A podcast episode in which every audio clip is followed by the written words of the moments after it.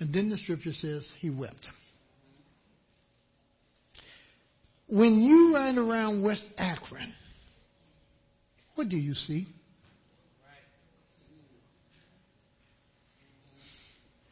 When you read in the Beacon Journal of what takes place in West Akron, what do you think? Oftentimes, we're always seeing the worst of things. And we miss the good things that are taking place right under our nose. And we need to recognize there's a lot of good things taking place in West Akron. There's more things taking place than just somebody getting shot on Copley Road. There's a lot of good things that are taking place. And if they weren't, you wouldn't see people moving back in. You wouldn't see certain things happening, and you wouldn't see new homes being built. But there are some good things taking place. And again, oftentimes, they're overlooked. They're overlooked. And today, we want to bring up one of those areas in which a good thing is taking place. Can I have the screen on? And oftentimes we miss it because we forget that we have a hand in this. Whatever is taking place in West Akron, we have a hand in it. May not be a big hand. It may not even be directly involved in it. But it's in your community.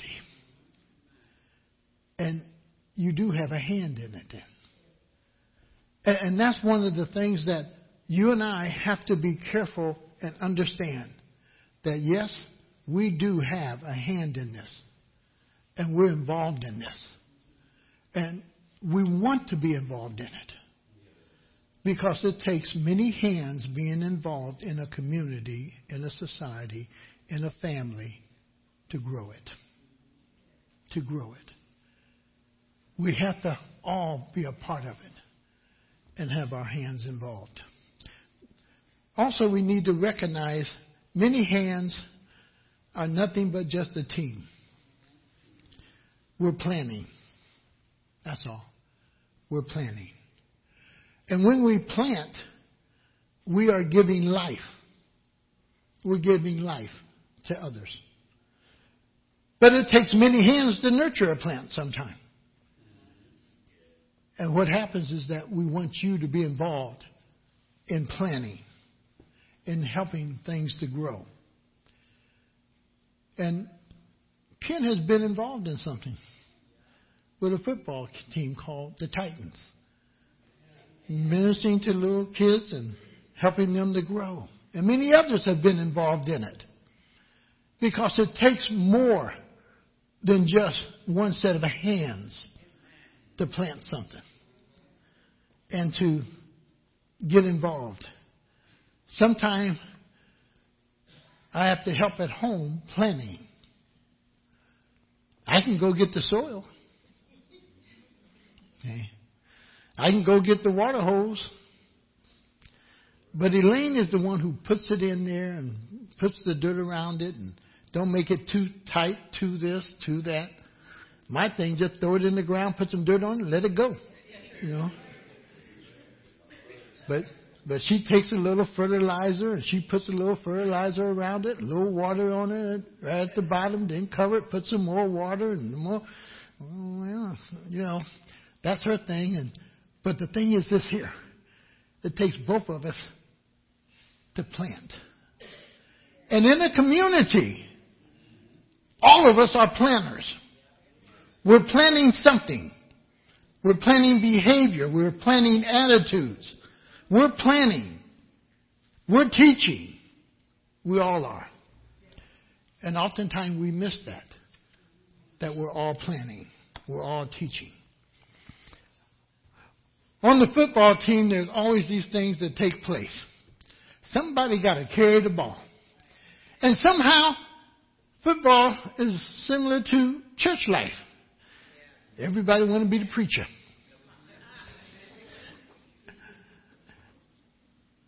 But somebody got to carry the ball. And some of us have the ability to carry the ball better than others. And it's a divine talent that God has given. You know. And and they're able to take that ball and they're able to do some moves and some runs that others can't do. But that that individual who also winds up blocking is doing something usually much better than the person who carries the ball. He has the upper body strength. He has the strength in the legs to block. He doesn't have the speed, but he's able to block. But guess what? The guy with the ball will never score without that other person doing what? Understand in the Christian life, we block for each other. We're all not carrying the ball at one time, but we block for each other. For that, we can score. that we can score. And that's important. Because see, it's not just about running the ball. It's about the guys that sometimes don't get the praise that gotta block. Gotta open up the hole for the runner can run. Hey, that he can be a part. And, and guess what? Everybody can't quarterback. God's given them certain abilities, certain talents that they can see a field, they can throw the ball. I'm not going to throw a ball too far. Never had an arm to throw a ball, but I can catch a ball. God gives us different talents that we might make a team. And with the different talents, you make a team. But the coach has to be wise enough to know where to take the talent and put it. And it's strange. As I was thinking through this sermon, a coach and a pastor does the same thing.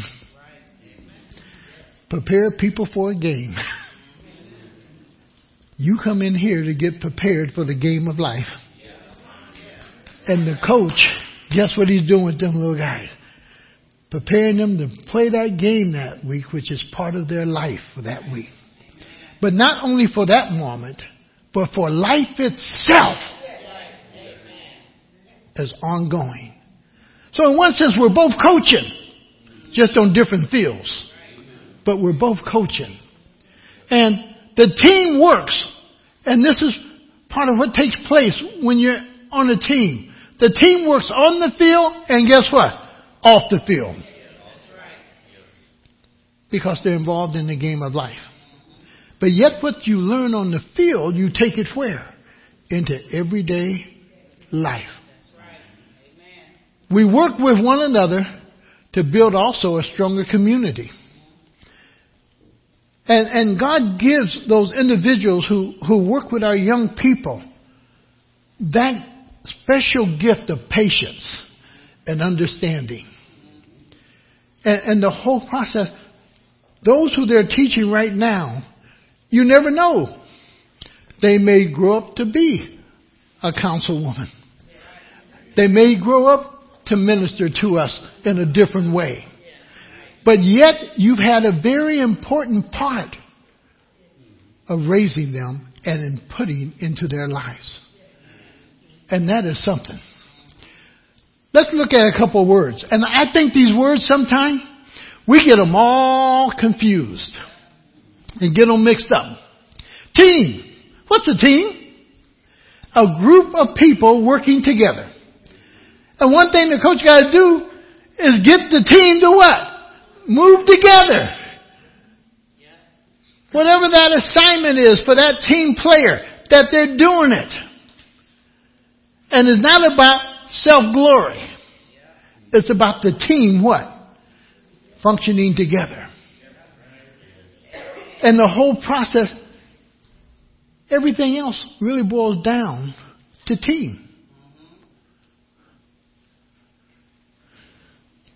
Councilwoman Sommerville works with a team at City Council. Have to function with a team. Can't do it by herself. If it's going to benefit West Akron, she has to work with a team. Coaches work with a team.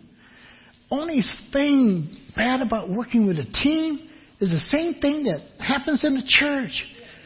You got all them attitudes coming at you. know.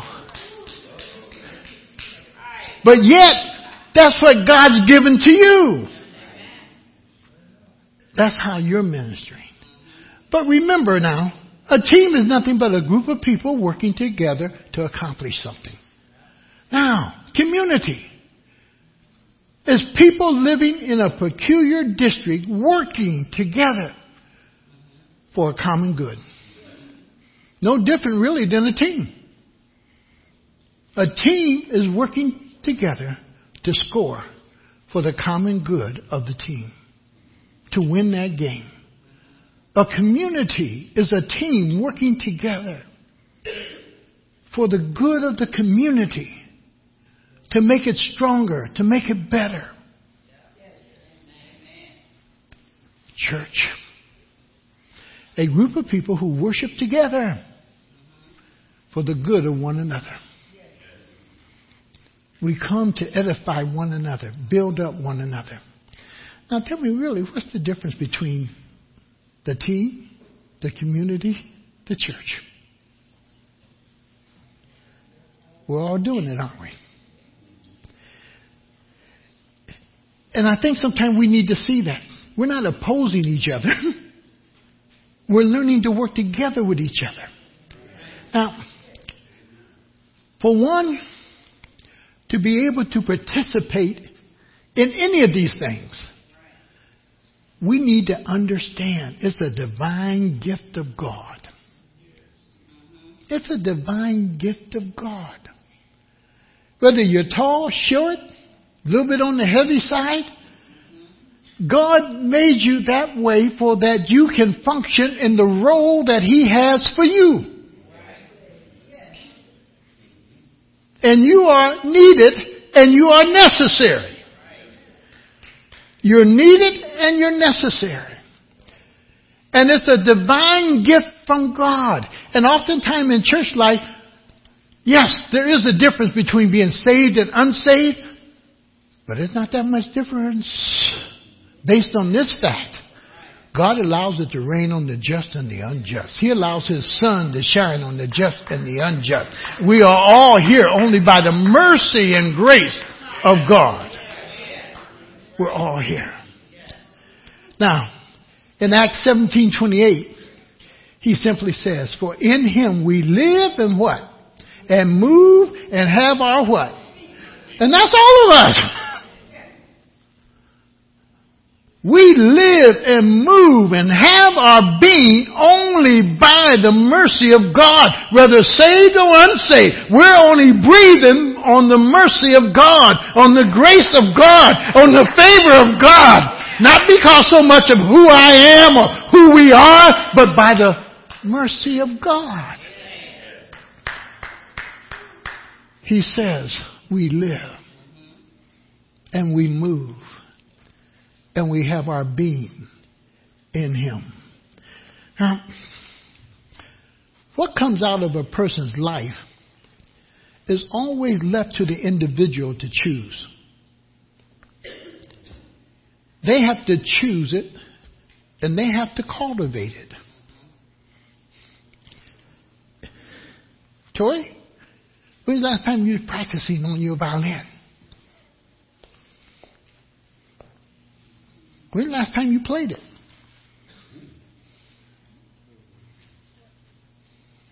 Last week. Last week. Are you find yourself playing it a little more? A little less?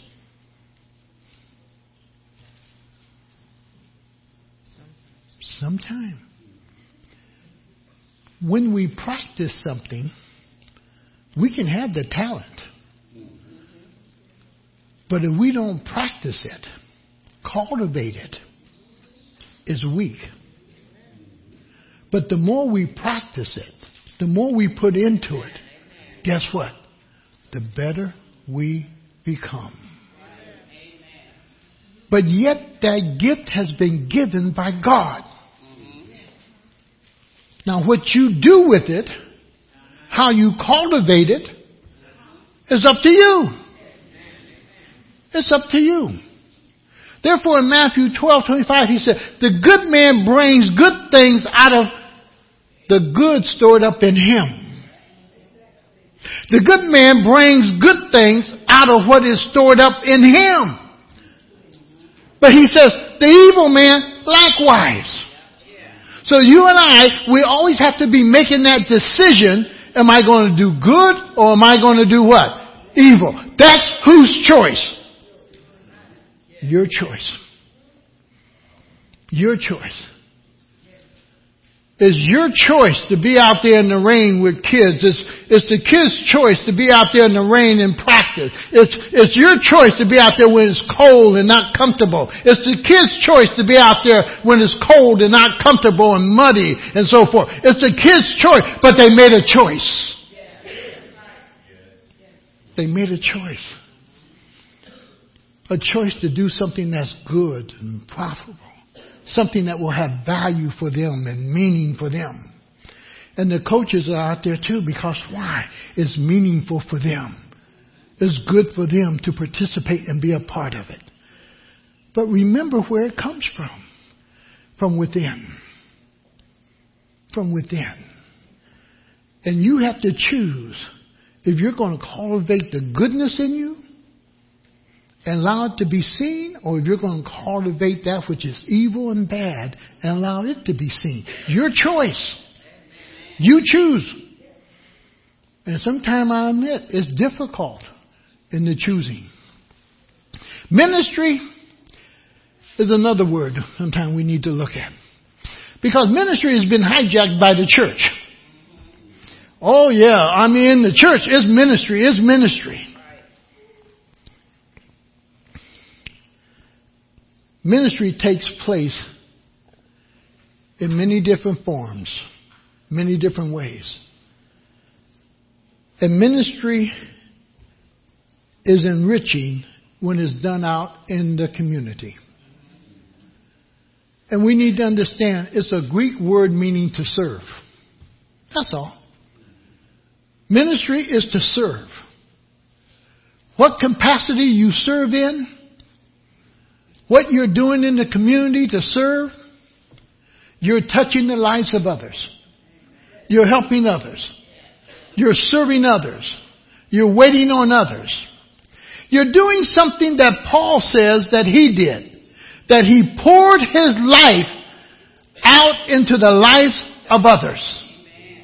And oftentimes when you catch people coaching, they're pouring their life. When you catch people tutoring, they're pouring their life. When you catch teachers in the school, they're pouring their life. When you catch the police officer, he's pouring his life. You're constantly watching other people pour their life into the life of others. Ministry is not defined by church. And oftentimes that is very much so confused. Because we think of ministry something just within the church. No. America has done that. When you go outside of America, it's the minister of transportation. It's the minister of war. It's the minister of this. It's the minister of that. In the United States, it's the director of, or the vice president of, or the, but in most parts of the world, it's minister. Why? Because the emphasis is on this. Serve. That you're serving a public. You're serving people. You're meeting the needs of people. Ministry has become a clerical church word that most people never apply to themselves. Because you see a coach say, I'm the minister of coaching.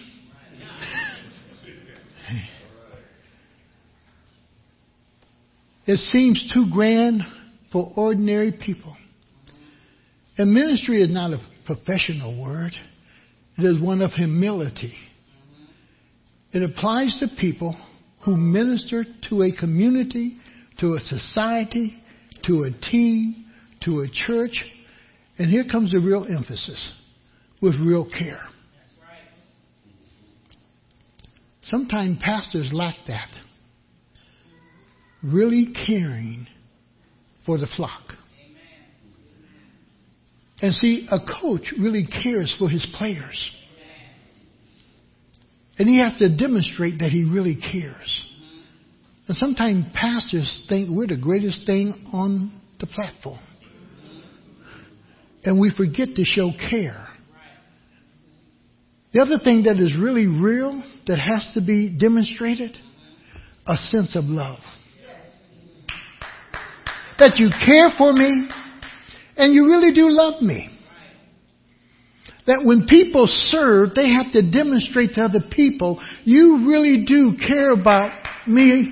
You really do love me. You really do want to serve me from the heart, not from what you just gain in vainglory, but that you're doing it because you really do care. Boy, that makes a huge difference. And watch how the kids respond when they know they are really cared for and they're really loved. Watch how adults even respond when they know that they're really loved and really cared for. And that whole process is this. There's that love. There's that care. But this last word in ministry is something. Devotion. That you're devoted to it. You're devoted to it. See, one day we may have to license Vic, but he's devoted to music up here. And he gets excited about it. Hey. Now he's not licensed to preach, but he do it anyhow. Because he's devoted to it. He loves it. It gets him excited. It, it kind of does something that revs him up, gets his engine started. Hey. And for many coaches, that's what it is. It is out of care for young people. It's out of a love for them. It's out of a devotion that they do what they do. And they're willing to make the sacrifice for many of our children in many different ways to make those things happen. For the kids. For the kids. With that, sometimes we don't even recognize it. We're acting like Jesus. Because in 2028, Jesus says, I have not come to be served, but to serve. I have not come to be ministered to, but to minister to others. And in that manner, we function, whether sometimes we know it or not. We're functioning like Jesus. Because we're serving others. And understand this principle here now. Though Jesus served, he was crucified. Sometime when you serve, you're going to be what?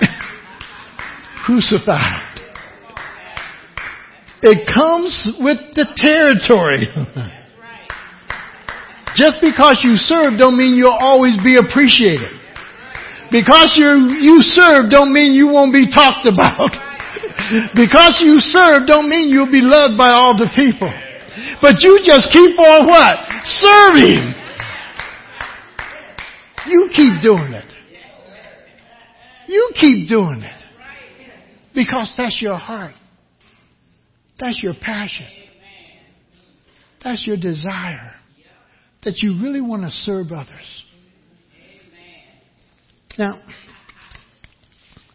when people serve, they teach. it, and it's amazing today that we've lost that thought. That in the simplest area of serving, I'm teaching. Um, couple weeks ago, we had an individual who bought a message. But he used a waitress as a teaching tool. Because when a waiter or waitress come to your table, they are teaching you. And for some folks, they even put the fork in the right place for them. you know? Or they'll move something on the table for them in the right place. But their whole mannerism is a teaching process. And sometimes they even teach you how to say what? Thank you. Because they're doing so much for you. We're always teaching. Whether it be on a football team, in the community, at the grocery store, just walking, taking a nice walk. We need to understand that people are always watching, seeing, looking, and they're learning from us. For Paul says you are our written epistle. People are always watching and observing and taking their notes about you and what you do and how you do it. We teach attitude. We teach about attitude. There's an attitude for winners, and there's an attitude for losers. You ever see the difference? The winner may lose, but they know that they won because out on that field they know they gave their best. And they won. The winning team is not always by who has the most points on the scoreboard. See, we don't win in life because I got the biggest house. I drive the most fanciest car. We don't win in life because I got the most money in my pocket. We win in life because we stuck with one woman all of our life. We, we, we win in life because we raise our children to be productive in society. We win in life because we're loyal and dedicated to each other in a marriage, in this relationship, in friends relationship. We're winners in so many different ways, but we have to be taught that.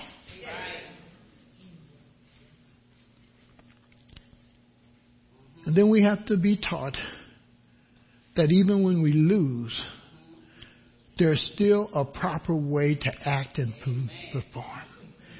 Because you lose, you don't go over and punch somebody. You go over and shake their hand and congratulate them for a good game. Oftentimes we forget other people had to practice and work just as hard as we did. They had to go through some things that they suffered through to be able. And when you go on that field, both want to win. But on reality, we all win when we come out knowing we've done our best. A community wins when all the people in the community join together and know we've done our best. We win. But it's in that attitude. For in life we win some and we what? We lose some. And when you start teaching these young boys and young girls, they have to be able to catch that. That there's going to be times in life they win, that there will be times in life they will lose. But their attitude will define whether or not if they're winners in life or not. Just not just the game. And it has to be taught. Second thing that we wind up teaching. When you serve, you teach people to shine. What do I mean? Everybody want to be in the spotlight. Everybody want to be considered the hero. And in one sense, when you play as a team, either we all win or we all what? Yeah. Not by how many points you scored. You could score a hundred points, but if the other team beat you by a hundred and one, you lost.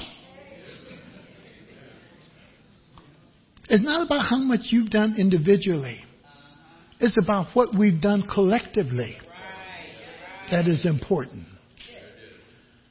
And you and I have to deal with that. When we make people shine, We cause people to do their best. And that's all that we're doing. Give me your best. That's all I ask.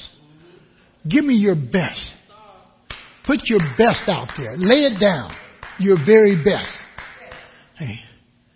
Even when you're preaching, give it your best. Everybody may not enjoy it. Everybody may, some of them will go out and say, what did he say today? He didn't say nothing. He wasn't even preaching one. I remember when I was a young preacher down south, Miss Fuller came up to me after service. She said, one day you gonna make a fine preacher.